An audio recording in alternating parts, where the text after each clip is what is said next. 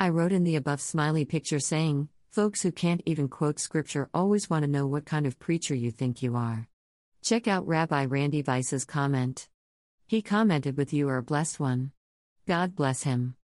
When a good, God fearing, Jesus loving, out there in the fields, Jewish rabbi says that you are a good preacher, you are a good preacher.